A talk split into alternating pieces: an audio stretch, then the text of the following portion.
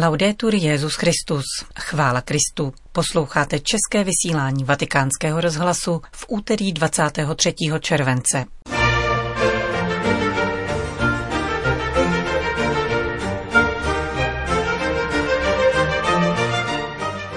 Papež František jmenoval řádným členem Papežské akademie věd, fyzika a nositele Nobelovy ceny Štefana Valtra Hela. V Medjugorje nejsou stopy hereze, říká apoštolský vizitátor Henrik Hozer po ročním působení v tamní farnosti. A na závěr vám přiblížíme nezvyklou kontemplativní komunitu ve Francii.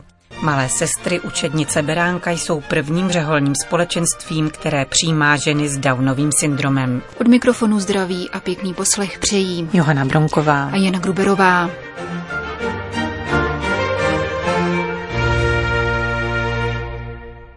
Zprávy vatikánského rozhlasu. Vatikán. Svatý otec František jmenoval fyzika a nositele Nobelovy ceny Štefana Valtra Hela řádným členem Papežské akademie věd. Hel, který pochází z rumunského Aradu, studoval fyziku v Heidelbergu a následně se zaměřil na mikroskopické metody. Kromě četných ocenění a čestných doktorátů obdržel před pěti lety Nobelovu cenu za chemii. Katolík Hel, který je otcem čtyř dětí, se tak přičlenil k dalším 80 vynikajícím vědcům, združeným bez ohledu na vyznání a národnost v Papežské akademii pod vedením jeho krajana, bonského odborníka v oblasti zemědělského výzkumu Joachima von Brauna. Vatikánský rozhlas zastihl Štefana Valtra Hela na jeho pracovišti Institutu Maxi Plancka pro lékařský výzkum při Heidelberské univerzitě. Jmenování do Papežské akademie věd je pro každého vědce velká podsta a pro mne tudíž samozřejmě také. Jde o vybranou skupinu lidí, vynikajících odborníků ve všech oblastech a přímá i nepřímá výměna s nimi může být velice plodná. Ve svém skromném rámci bych do ní chtěl přispět. Mohl byste jednoduše vysvětlit, za co jste dostal Nobelovu cenu? Za objev toho, že lze podstatně zvýšit rozlišovací schopnost fluorescenčního mikroskopu, což je nejdůležitější druh mikroskopu na průzkum živých buněk. Původně se myslelo, že jsou viditelné jen určité buněčné části a struktury. Zjistil jsem, že se lze dostat až na molekulární úroveň, což bylo více jak 150 let považováno za nemožné. Otevírá se tak cesta k četnému využití při zkoumání buněk, jejich funkce, což je důležité při průzkumu nemocí. Kdybyste se ocitl před papežem, co byste mu rád řekl? Nemyslím, že bych měl na srdci něco zvláštního. Těšilo by mne, že ho poznávám. Určitě je to osobnost, která působí velkým dojmem. A pak už možná něco vyplyne. Uvedl nový člen Papežské akademie věd, německý fyzik Walter Hell pro naši německou redakci. Vatikán Sýrie. Solidarita s civilisty je svatosvatým právem a jsem rád, že papež František v této věci osobně intervenoval. Nesmíme však zapomínat, že v Idlíbu nejsou pouze civilisté. Toto město zůstalo poslední baštou tzv. foreign fighters. Jejichž počet se odhaduje na 70 až 100 tisíc. Upozorňuje v rozhovoru pro vatikánský rozhlas otec Firas Lutfí, farář z Alepa. Otec Firas oceňuje skutečnost, že papež František prostřednictvím včera předaného listu vstoupil do přímého dialogu s prezidentem Asadem. Papež se mnohokrát obracel k naší zemi a nazýval ji má milovaná Sýrie, nikdy na nás nezapomněl. Svatý otec nevystupuje pouze jako prezident vatikánského státu, nýbrž jako pastýř, který vyjadřuje obavy nejen o křesťany, ale o celé lidstvo a zejména o lidi zranitelné a křehké, říká otec Firas. Připomíná také, že papežský list nebyl zveřejněn v plném znění. O jeho obsahu se dozvídáme z komentáře kardinála Parolina a Zenáriho. Jeho ústředním motivem je solidarita s obyvateli Idlíbu. Jako člověk žijící po celou dobu války v Sýrii připojuje otec Firas několik upřesnění. Je pravda, že v Idlíbu jsou také nevinní lidé, ale je tam rovněž velmi mnoho džihadistů z celého světa. Jediná bašta tzv. foreign fighters, který přicházejí z jiných kontinentů, aby bojovali za destabilizaci Sýrie, je právě tam. Hovoří se o 80 až 100 tisících vojáků s rodinami a dětmi. Je-li obsahem listu Solidarita s civilisty, jde o svatosvaté právo, které papež vyjádřil a my jsme opravdu vděční, že přímým způsobem zasahuje ve prospěch Sýrie. Otec Firas nicméně poukazuje na situaci křesťanů v této zemi.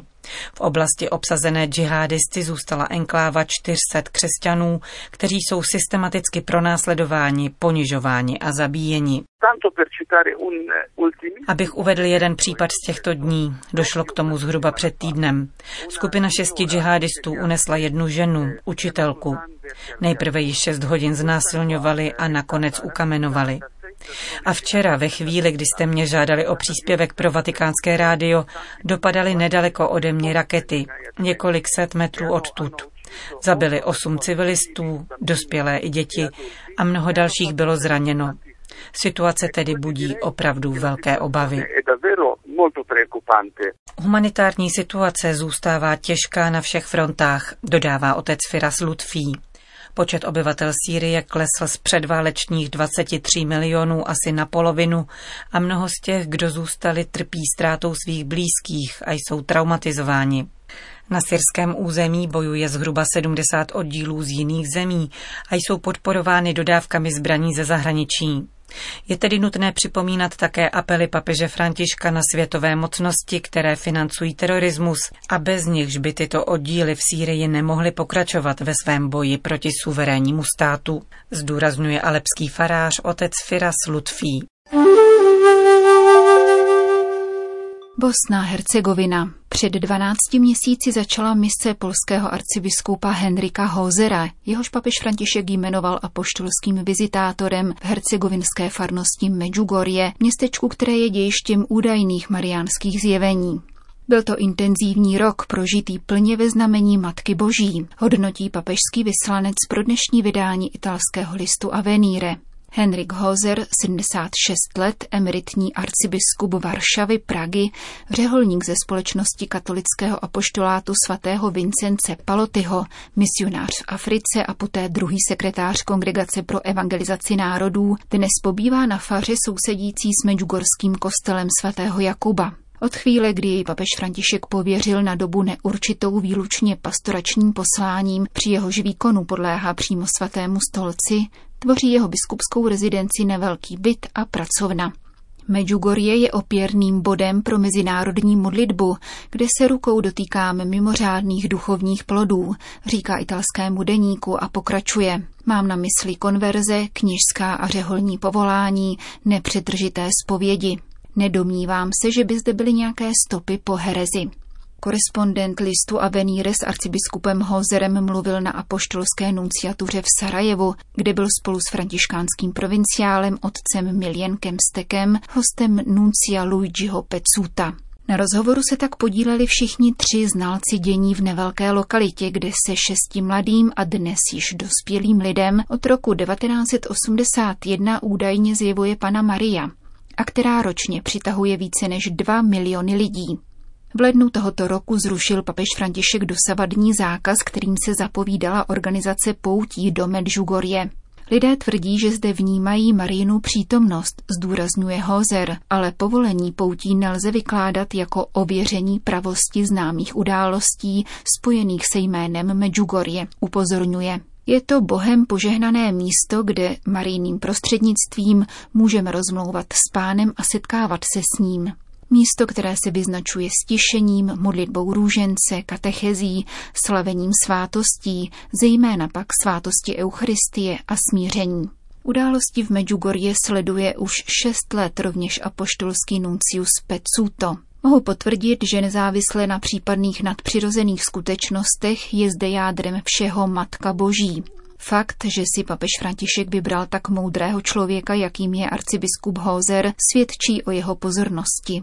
Petrovu nástupci rovněž přísluší konečné rozhodnutí o pravdivosti údajných zjevení, která podle domělých vizionářů dosud pokračují a v minulosti vedla k napětí mezi farností svatého Jakuba a místním biskupem Radkem Peričem, pastýřem diecéze Mostar Duvno. Nyní se vztahy uklidnily a po jmenování Hozera, vybaveného řadou biskupských pravomocí, se mnohé vysvětlilo. Nutno říci, dodává Nuncius, že nevyšlo najevo nic důležitého, co by se dalo vytknout františkánům, kteří spravují medžugorskou farnost, a to jak z pastoračního, tak z právního hlediska. Jisté tedy zůstává, že Medžugorje není poutní svatyní. Papež svým prozíravým rozhodnutím oddělil vstřícnost vůči poutníkům od případného uznání domělých zjevení. Projevil tím starostlivou péči církve o všechny lidi, kteří se s upřímným srdcem svěřují materské přímluvě Pany Marie. A to též tím, že se vydávají na toto místo v Hercegovině, uzavírá tamní apoštolský nuncius Luigi Pezzuto. Francie. V centrální Francii žije nezvyklá kontemplativní komunita. Malé sestry učednice Beránka jsou prvním řeholním společenstvím, které přijímá ženy s Downovým syndromem jako plnoprávné členky komunity. Lidé s Downovým syndromem jsou stále ještě neobjeveným světem. Přinášejí do našeho života mnoho radosti a především dávají lásku, kterou svět tolik potřebuje, říká převorka komunity matka Lin. Na počátku tohoto jedinečného díla stálo přátelství mezi dvěma mladými ženami. Lin, která objevovala své povolání k zasvěcenému životu a službě nejposlednějším, a Veronik, dívkou s Downovým syndromem, přesvědčenou o svém povolání ke kontemplativnímu životu. Kanonické právo však zakazuje přijímání lidí s mentálním postižením do řeholí a Veronik se tedy nesetkávala s pochopením. Obě ženy se nicméně rozhodly zahájit mnižský život soukromně. Trvalo 14 let, než jejich nezvyklé společenství získalo církevní souhlas. Prvním klášterem se jim stal malý sídlištní byt. Posléze se k ním připojila další dívka s Downovým syndromem. V roce 1990 požádali arcibiskupa Tour a budoucího kardinála Žána Honoré o přiznání statutu veřejného združení laických věřících. Díky jeho podpoře získala malá komunita své první uznání. O pět let později se rozrůstající společenství přestěhovalo do městečka Le Blanc v diecézi Bourges a díky velkému pochopení místního arcibiskupa Piera Platoa, který podnikl další rozhodující kroky ve Vatikánu, získali sestry v roce 1999 status kontemplativního řeholního institutu. V duchovní rovině spojují benediktínskou spiritualitu s malou cestou svaté Terezie z Lizie. Jak zdůrazňuje matka Lin, přestože lidé s Downovým syndromem potřebují pomoc ze strany jiných sester, rytmus monastického života je pro ně jako stvořený. Jsou autonomní. Kontemplativní život jim dovoluje žít ve velmi pravidelném, spořádaném rytmu. Pro člověka s Downovým syndromem jsou obtížné změny, když ale má všechno svoje pravidla, pocitují v nich oporu. A ukazuje se, že v sobě mají udivující sílu ducha. Znají naspaměť písmo svaté a životopisy svědců. Jejich paměť je neuvěřitelná. Jsou to duše hluboce ponořené do modlitby, velmi duchovní, žijící ve velké blízkosti s Ježíšem. Lidé si to běžně neuvědomují. Vynikají ve schopnosti odpouštět a těšit jiné v jejich utrpení. Dokáží například pohotově nalézt příhodné slovo z písma svatého. Jejich duše není postižená, spíše naopak. Jsou Bohu blízko, vstupují s ním do kontaktu snadněji než my. Často se nás ptají, jak v naší komunitě rozpoznáváme povolání. Konstatuje matka Lin a odpovídá, stejně jako v případě jiných povolání. Pokud člověk pociťuje, že jej tento způsob života naplňuje, znamená to, že jej Bůh k němu povolává. Lidé s Downovým syndromem to dokáží dobře rozpoznat a vyjádřit. Ujišťuje představená malých sester učednic Beránka.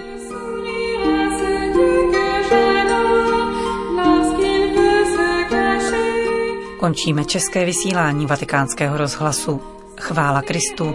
Laudetur Jezus Christus.